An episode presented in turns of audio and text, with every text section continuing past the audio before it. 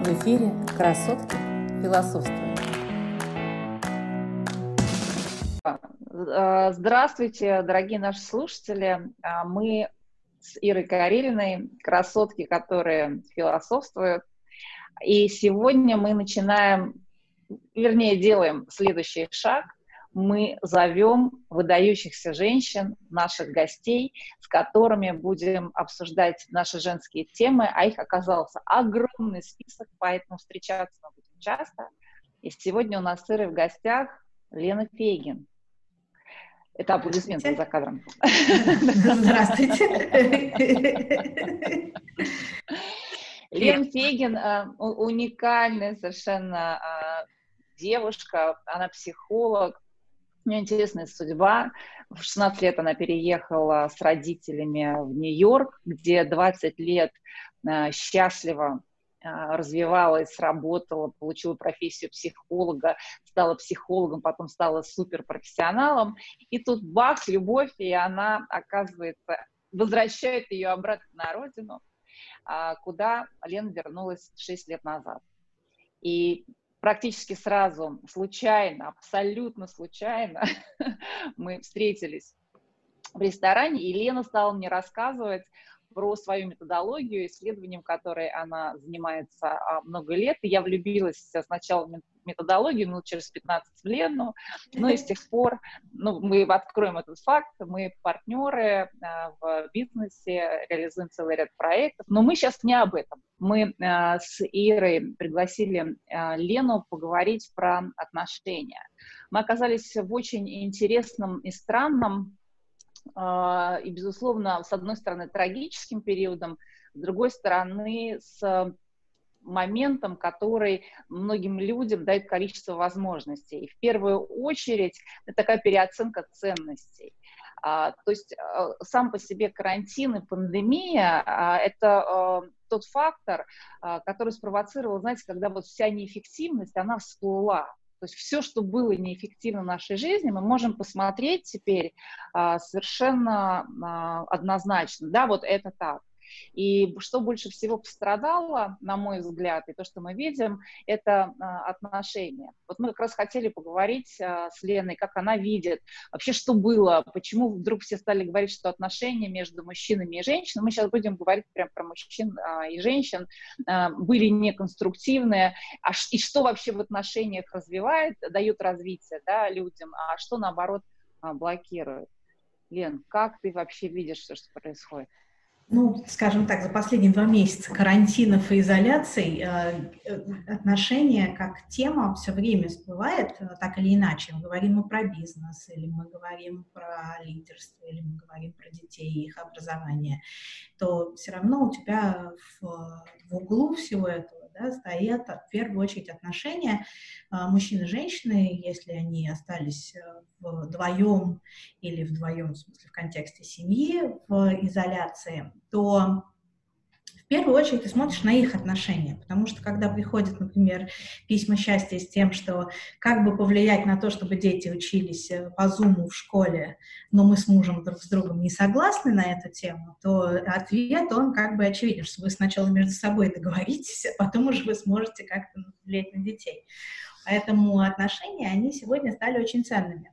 Но даже больше а, мы, вот как раз э, вчера тоже размышляла на эту тему, преддверии нашей сегодняшней встречи и подумала, что отношения а, как друзей, да, вот дружественные отношения, тоже стали очень показательными в разрезе изоляции и всех карантинов, потому что мы как бы отрезаны друг от друг друга, и когда ты начинаешь понимать, кому ты на самом деле скучаешь, да, или кто на самом деле вне зависимости от расстояния, которое могло увеличиться физически, но при этом кто все равно стал тебе ближе.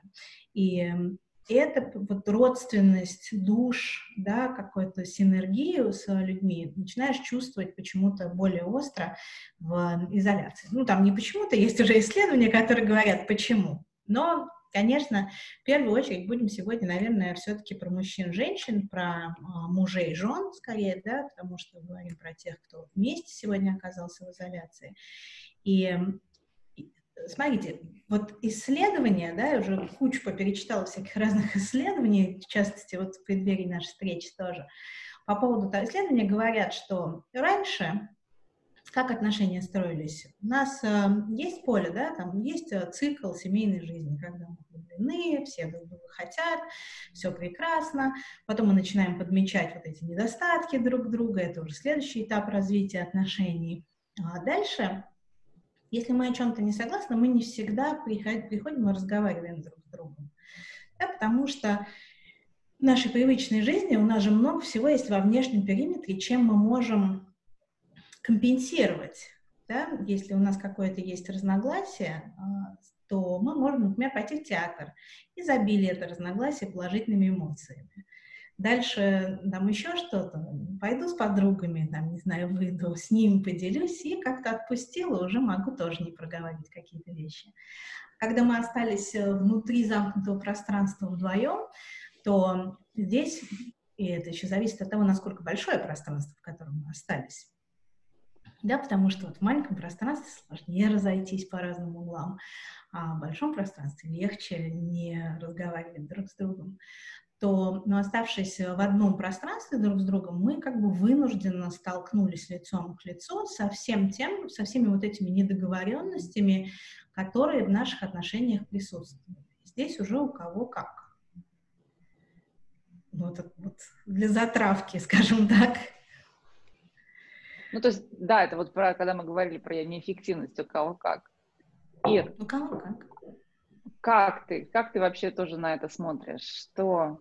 Я с удовольствием Какие... слушаю, потому что, помните, когда началась вся эта история, и Китай был впереди, когда мы только входили, нам СМИ сообщили, что в Китае в пять раз вырос э, уровень разводов. И ну, мы тоже сидим сейчас и ждем, что будет происходить в результате. Поэтому слушаю Лену с удовольствием. Может быть, кто-то еще услышит и успеет все-таки сохранить, а не бежать э, в суд разводиться. А знаете что? А мне кажется, что что-то еще происходит на уровне изменения системы отношений. Mm-hmm. И то, что мы обсуждали, ну, такая общепринятая патриархальная модель, да, и то, что мы, безусловно, живем в мужском мире, и это основной дискурс, да, э, сквозь который мы хотим а, сыры пройти в, именно через разговор, что мир э, устроен по мужскому принципу. Он иерархический, он жесткий, он достаточно агрессивный, он очень конкретный, и э, у женщин все-таки некая, это вообще ни разу не про феминизм, а просто расстановку сил, да, и распределение а, ролей. И что вот эта модель, она сама по себе а, оказалась неэффективна именно для социального развития. И что-то сейчас начинает меняться именно в расстановке ролей, потому что, а, и это мы тоже видим, и исследования об этом тоже говорят, что женщины гораздо гибче реагируют на то, что происходит, быстрее адаптируются, менее менее трагично воспринимают все, что происходит, креативно ищут и являются поддержкой для своих мужей. Лена, что ты думаешь именно с точки зрения парадигмы, вот как бы концепции об отношениях и что будет происходить сейчас? Ну, вот смотри, как раз хотела э, поддержать то, что ты говоришь, э, э, с точки зрения того, что я наблюдаю вот в частной практике я наблюдаю эти изменения там, по, все последние шесть лет, что я живу в Москве, если мы говорим про российский ландшафт, потому что там, 6 лет назад люди не шли в семейную терапию, ну, не было ни одной семьи, а сегодня их уже много. И это тоже говорит о том, об изменении отношения к тому, что я готов и насколько я готов за свою семью бороться, а, там, равноценно со своим партнером разговаривать или там, с мужем, с женой. И если там еще два года назад чаще, чем нет, инициаторами семейной терапии были женщины, ну, то есть жены. А по статистике жены являются инициаторами разводов чаще, чем мужчины. Я не поленилась, посмотрела статистику как раз э, по китайскому сценарию, почему э, разводятся. И то сегодня мужчины чаще, чем нет, приводят своих жен в семейную терапию, потому что хотят сохранить семью вернись в семью. Нет, ну там, там разные причем причины, почему люди могут расходиться, да, а, но, а, но вот это же тоже такой психологический момент, кто инициатор. А, того, чтобы семью сохранить. Это первое. Второе, то, что хочется тоже вот вдогонку, Кристин, сказать к тому, что ты сказала, что парадигма меняется, что меняется сам ландшафт вообще Система меняется того, как жизнь протекает в российском обществе, потому что как раз недавно была передача на дожде с, э, про женское лидерство, да, отчасти, и про то, что будет в будущем, и как это. И одна из вещей, что э, женщины действительно вокруг себя по-другому выстраивают систему. То есть если мужская модель — это конкуренция, и ты же первая мне всегда говорила, что есть исследования, которые говорят, что как только ты становишься лидером в конкурирующей среде, то гормональный фон меняется, тестостерон вырастает. Да. Говорила, не иди да. на бокс. Вот я как помню, да? Да, да, да, да. да, вырастает, да, никакого второго ребенка не будет. Ну, в общем, да, там. Да, и, да, да, да, да. А, а в бизнесе же точно так же, как только ты включаешься вот в эту мужскую модель, женщина, когда включается в эту мужскую модель конкурирующей среды, в некоторых это натуральным образом лучше получается в силу их типа личности. Но как только ты в это включаешься, это действительно меняется гормональный фон, ты по этому мужскому сценарию движешься. А женский сценарий, он про выстраивание э, эмоциональных связей, про выстраивание вот этого ближнего круга, про тесные эмоционально значимые отношения, которые ты вокруг себя строишь. И в, в таком бизнесе есть уже исследование, Гарвард, кстати, недавно делал большое исследование по этому поводу, про лидерство женское мужское, чем отличается, а, в таком у тебя более лояльные сотрудники, которые готовы больше с тобой взаимодействовать. И и семья, в принципе, выстраивается, вот поэтому, ну, во-первых, чтобы закончить эту мысль, женщинам не надо по мужскому сценарию, надо идти по своему, и вот выстраивать эти нетворки, эти нейронные сети внутри организации, тогда они более успешны. Женщины действительно более креативны в кризисных ситуациях, поэтому мы ожидаем, что после того, что закончится у нас вся эта изоляция, вот эта новая волна стартапов, понятно, что какие-то компании и бизнес сейчас умрут просто станут не нужны или нерелевантны к тому, что сегодня происходит. Но вот эта новая волна, компаний и стартапов, которые будут. И это будут компании, которые будут возглавлять женщины, потому что женщины в условиях кризиса поддерживаются, так сказать, сейчас тоже не феминистическое выступление, но поддерживаются исследованиями, женщины как-то более креативно себя проявляют и хорошо работают как с мужчинами, так и с женщинами, и особенно в разрезе вот этих новых начинаний.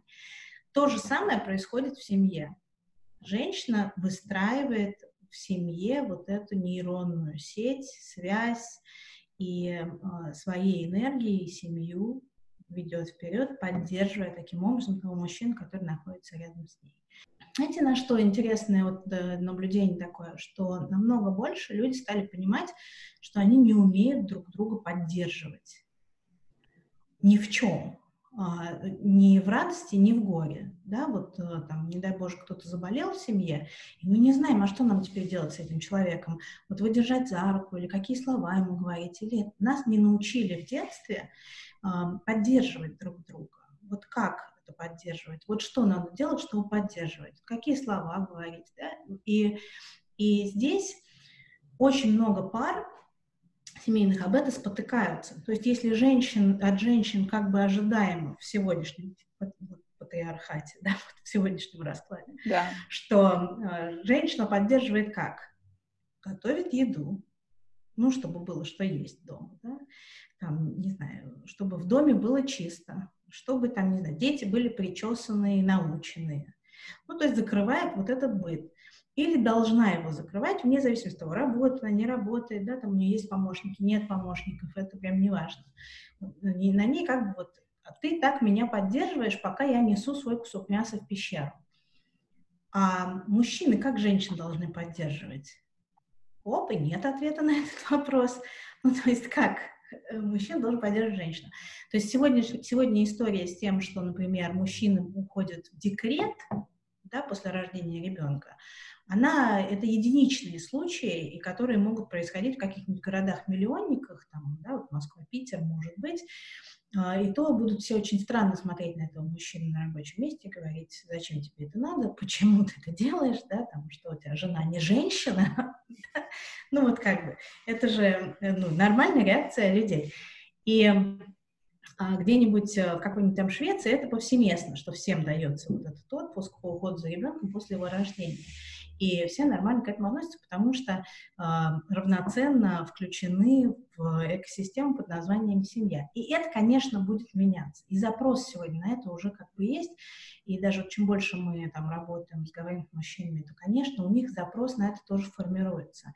И сегодня вот программы, там, на которые мы смотрим, на типы человеков, на типы личностей. Мы говорим, ребят, мы должны научиться друг друга поддерживать как в одну сторону, так и в другую, потому что это не важно, кто кусок мяса в пещеру приносит. Важно, что... Хотел сказать, чтобы он был красивый. Важно, чтобы он был красивый. Но важно, что это важно, что мы между собой договорились, и нас это устраивает, что меня и тебя, да, мы с тобой семья. Просто внешний периметр это должен поддерживать. Сегодня внешний периметр в виде того, что он меняется, и как-то все равно есть подвижки и в инвестициях, и в бизнесе, и везде. Ну вот во всех индустриях, мне кажется, мы сегодня видим эти подвижки. Кажется, что если смотреть на отношения, то люди, несомненно, в зависимости от того, сколько мы просидим в изоляции, потому что чем дольше, тем глубже травма, тем а, медленнее и по-другому мы будем из нее выходить. Но мне кажется, что люди будут более тщательно подходить к выбору своего партнера, да, вот с мыслью о том, а, я готов с этим человеком провести вдвоем 6 месяцев изоляции. Ну, например. Да, как, я считаю, что это надо тестом давать, прежде чем в ЗАГС людей запускать, закрывать их на ключ где-то в комнате, да, и давайте, в 20 метрах можете прожить. Я вот читала такую статистику, что в Швеции уже 51% домохозяйств состоят из одного человека. Mm-hmm. Для меня это, ну, я поняла, что это половина э, семей состоят из одного человека. То есть люди не стремятся создавать семью, и это подразумевается, что это уже будет тенденция, которая будет развиваться в мире. Как раз потому, что люди думают, а зачем? То есть, если все у меня есть, вот как раз готовить, да, там все, э, все уже автоматизировано, что у мужчин, что у женщин. Мы не нуждаемся друг в друге с точки зрения помощи физической и даже материальной. И тогда самое важное, что нас может держать вместе и ради чего нам создавать семью и сохранять ее. А вот на это у меня как раз есть ответ. Хорошо. Потому что есть вопрос эмоциональной связи. Человек — животное социального характера, и выживаем мы стаей. В одиночку мы не выживаем. И поэтому у нас есть я, пара, группа. И, и вот это ощущение, которое 95% людей на Земле в себе несут, э, чувство принадлежности и причастности, да, кто я, я русский, еврей, татарин, я москвич, питерец, там, не знаю, футболист, э, скрипач, да, я все время себя отождествляю с какой-то группой.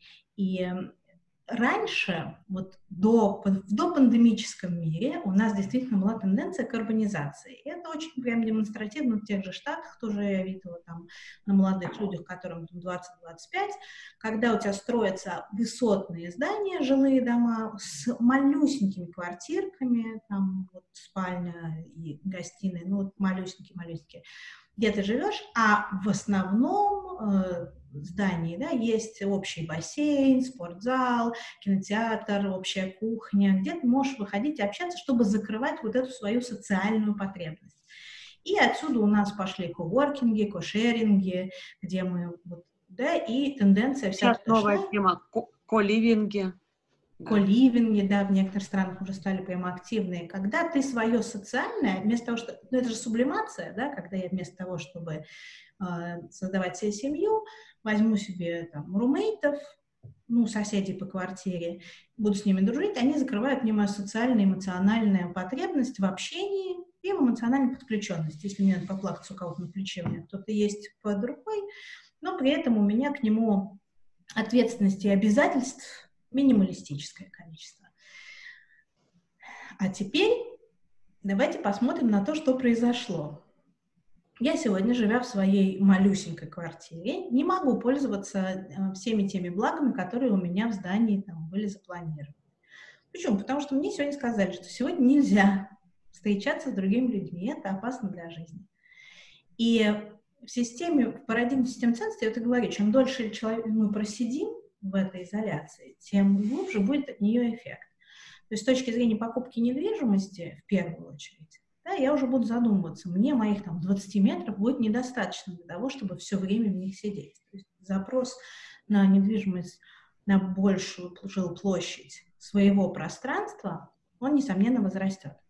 Дальше я говорю, ага, я теперь не могу встречаться со своими друзьями, да, то есть я могу это делать по Zoom, я могу по FaceTime, по WhatsApp, ну, множество сегодня есть, и я думаю, что технологические компании как раз будут расти, и будет у Zoom много конкурентов э, в том плане, что как это все будет происходить, и, наверное, все виртуальные реальности, очки, и, да, когда, чтобы это было более реально, как мы встречаемся будет расти. Но при этом это все равно не закрывает вот этого энергетического обмена, потрогать друг друга, да, это же, в, этом есть потребность а, у нас, у всех а, возникает. И здесь как раз и возникает потребность в этом партнере, в котором у меня, наверное, ее уже не было. Ведь у нас, если посмотреть статистику по сексу, давайте про секс чуть-чуть. И сегодня, когда вот мы смотрим на а, там, демографические всякие цифры, на, на деторождение, на цифры, да, вот по всему, по миру, то они ужасающие. Чем э, больше общество развито, тем они ниже, соответственно. Ну, тем меньше мы, так сказать, перерождаемся. А, чем э, беднее страна, тем больше там детей, потому что меньше отвлекающих факторов, так сказать, от основного от секса. Поэтому, а, поэтому сегодня, когда мы остались в изоляции, а потребность в общении у нас все равно есть, и в физическом общении тоже, то, конечно, мы будем по-другому подходить к тому, как мы выбираем себе партнеры. И мне кажется, с точки зрения семей, это не обязательно может быть эм, там, официальный брак, э, который нужно где-то регистрировать. Мы сейчас говорим про пар, который просто формируется, говорит, мы семья, мы теперь будем жить вместе вот таких систем семейных, конечно, будет больше на выходе, если мы долго посидим, для того, чтобы там, я понимаю, что там, это вот мой человек, с которым я готов закрыться. То есть, получается, знаешь, что сам... мы прожили э, или проживем вот этот период изоляции, и если мы прожили, не убили друг друга и не, не сбежали друг от друга, то можно сказать, что в общем, мы живем с тем человеком, с которым можно и дальше идти. Или наоборот, если я прожила, например, спокойно и совершенно одна, то возможно, что мне подходит такой образ жизни. Можно так сказать, что этот кризис, он как проверка? Нелинейно, нелинейно. Можно спокойно прожить э, пандемию, изоляцию с кем-то и понять для себя, что это вообще не твоя история а можно прожить в одиночестве, понять, что это не твоя история, и пойти себе кого-нибудь найти. А, то есть здесь а, такой вот линейности нет, что если я чего сидела один-шесть месяцев и буду оставшуюся жизнь сидеть, мне вообще нормально. Для кого-то, может быть, да, а кто-то скажет, ну, хоть собачку себе заведу там, или как-то, если вот не мужа. И здесь вопрос, э, есть же множество всяких разных инструментов того, как да, вот, э, вот если мы говорим, там, как комфортно друг с другом э, прожить вот эту изоляцию, да, и есть, э, есть даже всякие разные семейные игры, и игры на, там, с сексуальным контекстом тоже, э, позадавать друг другу вопросы, которые мы никогда друг другу не задаем, да, там такими карточками идут, и там, я не знаю, даже можно детей подключать. Мне один вопрос, мне он очень нравится, что когда там за семейным столом, например, спросить, а, там, что ты чувствуешь, когда тебе скучно. Ну вот, не, не знаю, часто мы задаемся таким вопросом, что ты чувствуешь, когда тебе скучно. Да, там кто-то злится, как кто-то расстраивается. И здесь это прям, ну, вот такая семейная игра, там 150 вопросов, э, которые можно друг другу позадавать, просто даже для того, чтобы получше друг друга узнать. Потому что часто мы вместе живем, но мы настолько заняты своими какими-то, э, своим ростом, своими разрешениями, что мы редко задаем близким своим какие-то вот вопросы. И обустраивать отношения с другим человеком — это в первую очередь его э, узнать получше. И я одна из рекомендаций, которую всегда даю, вот если вы остались, там, как в позитиве проводить эту изоляцию, это что любопытство должно побеждать раздражение мы иногда наблюдаем какое-то поведение от своего партнера, и оно нас бесит. Ну вот давайте называть вещи своими именами. И а бесит, потому что он ведет себя не так, как я бы себя повела, например, в этой ситуации. Вместо того, что можно ходить беситься, да, там, гадости говорить, ну, как сопровождать внешние атрибуты, можно пойти спросить человека, что он сейчас чувствует, там, как вообще ему удается, а, и чтобы он поделился своими страхами, может быть, какими-то, которых он размышляет. И это прям открывает, конечно, двери для диалога чаще, чем нет. Ох, ох, ох, сейчас я вклинюсь, сейчас я вклинюсь. Потому что это, конечно же, это такая, такая женская история, да, и мы через вопросы, через проговаривание, мы проживаем ситуацию и выходим. Но это вообще ни разу не мужская. Знаете, приходит вот муж э, и спрашивает, как ты, дорогая, себя чувствуешь? Какие эмоции ты сейчас проживаешь? И это вот э, на тему поддержки, да, о чем мы говорили, да, что, например, э, ну и вообще-то сам по себе понимание, как, как друг друга поддерживать, э, я прям согласна. И мне кажется, что вот эта вот поддержка внутри структуры э, семьи, да, мужчин и женщин, основная же претензия э, женская, да, большая такая вот мужчинам, что, а, они ничего не хотят слушать про ее чувства, более того, они, а, многие уже совсем взрослые мужчины отказываются принимать гормональную кривую, ну, то есть они хотят, чтобы женщины вели себя адекватно, ты, ты неадекватно, они говорят, или ты истеричка, да, ровно тогда, когда нужно просто, там, эти, обнять, поцеловать, сказать, дорогая, ты прекрасна, вот, и, и все. А для мужчин наоборот, для них это стресс, нужно уйти, чтобы их никто не трогал, и никаких вопросов им вообще не задавал. Вот же у нас основной этот камень преткновения, что ну, делать? Здесь же можно не спрашивать, да, там, дорогой, а что ты сейчас чувствуешь? А можно спросить, а, а чего ты боишься?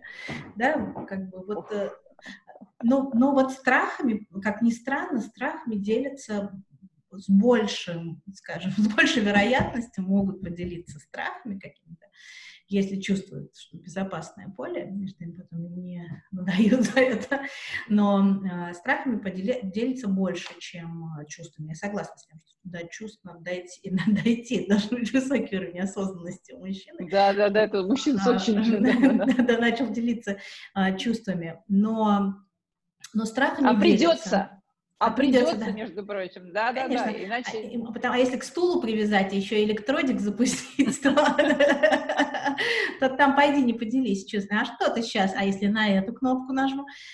Поэтому, но страхами, страхами делятся более, ну, чаще делятся. Мне еще видится такая проблема, я вот сейчас стала вспоминать свои знакомые семьи, и которые в том числе прожили 15 и 20 лет вместе. Mm-hmm. Многие жили в формате э, классической ячейки советской. Вот как раз для того люди создаются, чтобы вести коллективное хозяйство.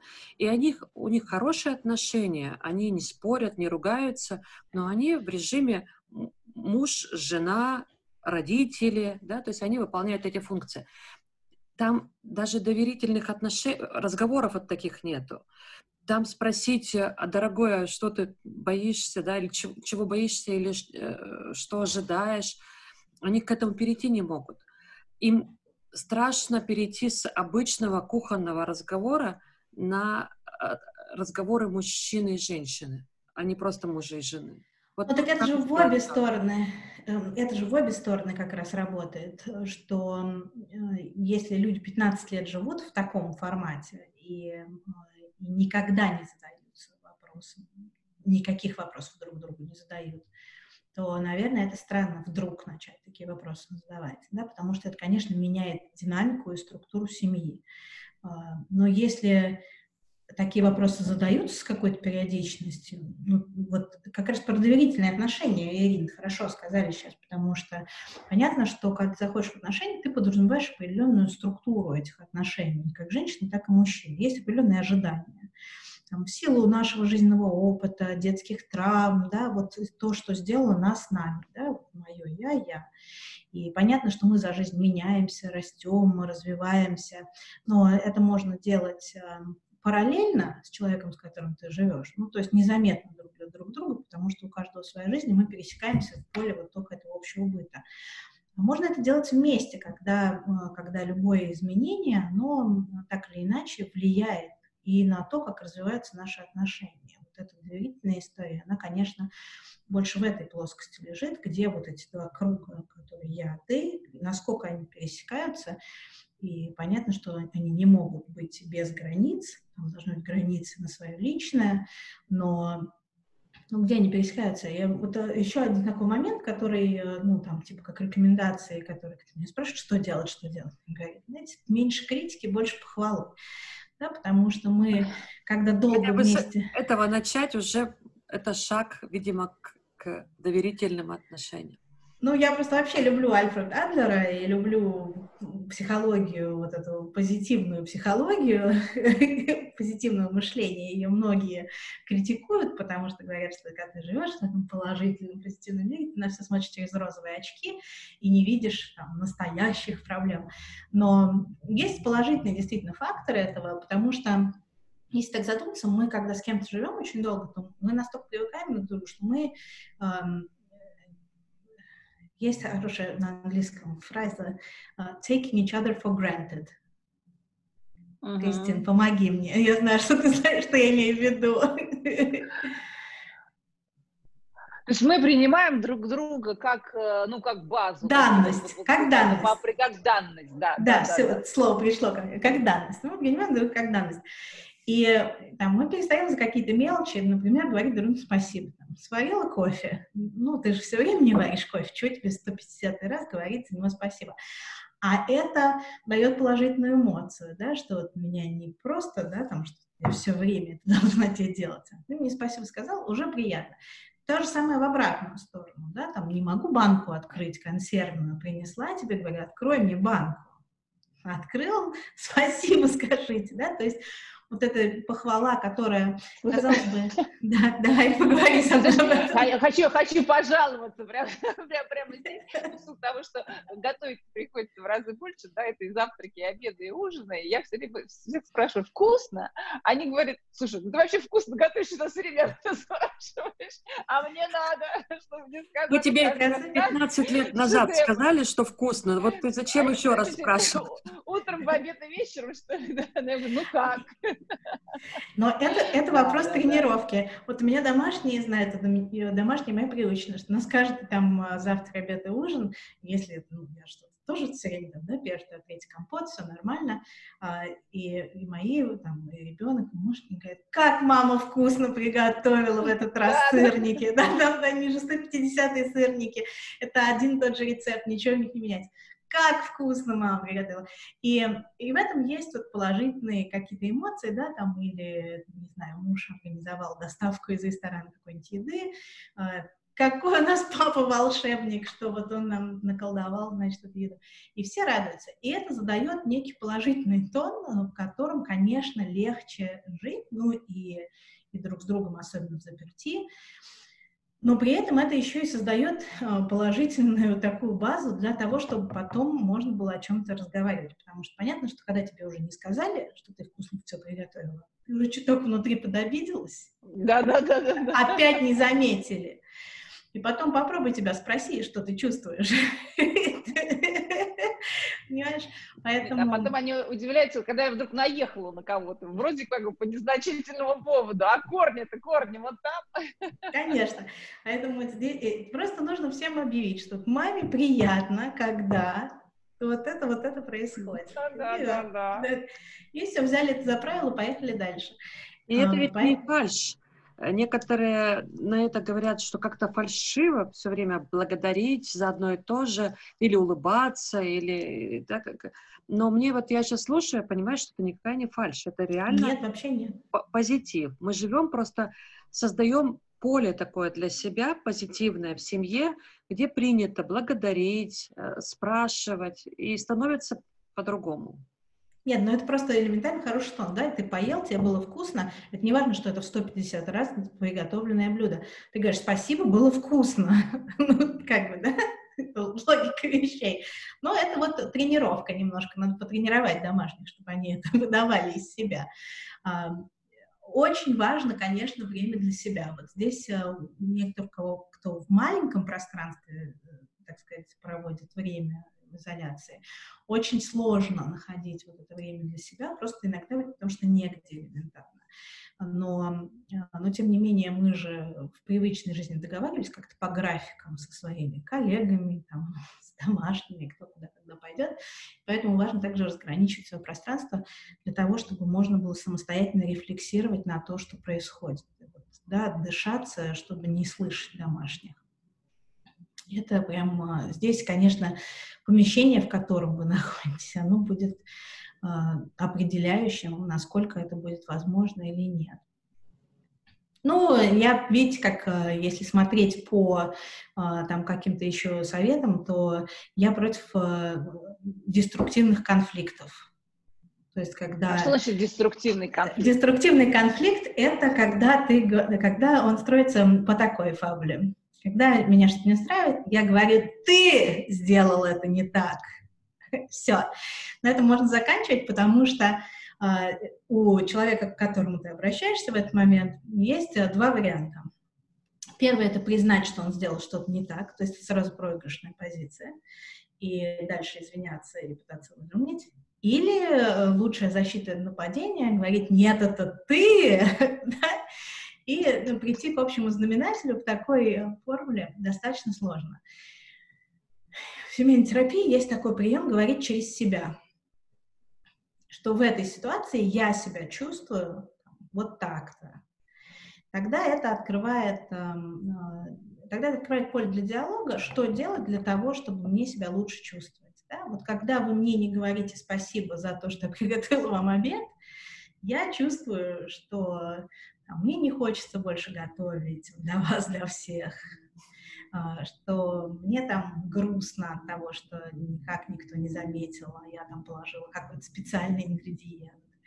Да, и это тогда про себя, тогда они говорят, никто тогда не виноват, да, это же про ваши чувства. И тогда говорят, ну, что, ну, я буду тебя хвалить. Тогда у нас не будет этой ситуации, в которой ты себя плохо чувствуешь.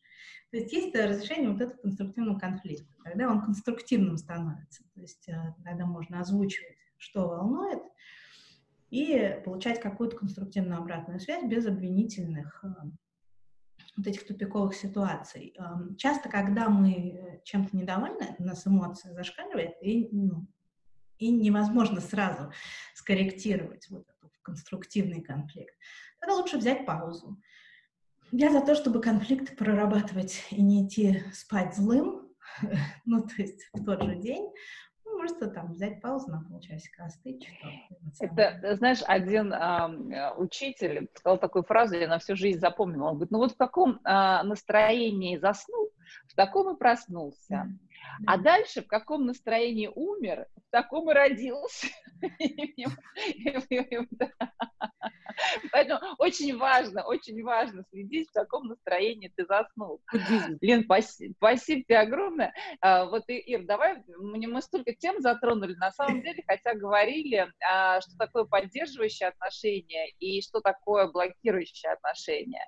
Но мы а, здорово поговорили вообще о том, как устроен мир, да, и о том, что действительно принцип мужского мироустройства сейчас становится он не то, что он уже не плохой, не хороший, да, он просто а, перестал работать на этот мир, да, он просто совершенно, он порождает большое количество неэффективности и деструктива, а, поэтому потребность перейти во что-то другое, говорит, мир не будет прежним, а какой никто не знает, но, скорее всего, мы идем в какой-то вектор, э, ну, цивилизации, я бы сказала, то есть мы хотим, чтобы человек стал, был менее, животная часть, да, человека стала менее, а цивилизованная, осознанная, то, что сейчас все говорят про целостность, про осознанность, про э, и это вот и, и тогда качество отношений там будет другого, там не будет подавления, агрессии, ущемления чужих интересов.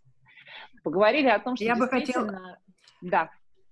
э, практическую пользу, которую я вытащила и которую я пойду обязательно транслировать э, знакомым женщинам, это э, прям по пунктам. Если вы сейчас чувствуете напряжение в отношениях в связи со всей этой ситуацией, или в целом по жизни отношения уже заходят или зашли в тупик, то первое — это благодарить. А, второе — через «я» вот это послание, говорить о том, что вам хочется, чтобы вам, вас благодарили. А, после этого переходить в формат, э, а нет, очень важно понять, чем мы можем поддержать друг друга. Может быть, спросить, может быть, заметить, и все-таки реально попробовать оказать поддержку. Дальше спросить, возможно, про страхи и еще какие-то уже про чувства. И вот таким путем попробовать вывести отношения свои. Мне кажется, это очень ценно. Давайте разговаривать, поддерживать друг друга, и у нас все получится, и этот следующий мир будет гораздо более комфортным, может быть, чем-то похожим на рай. А в следующих подкастах мы можем поговорить, развить те темы, которые сегодня мы затронули вскользь. Тут очень много было интересного. Спасибо, Лена, огромное. Спасибо. Дорогие, мы всех обнимаем, Всем пусть спасибо. все будет хорошо. И ждите наших следующих эфиров.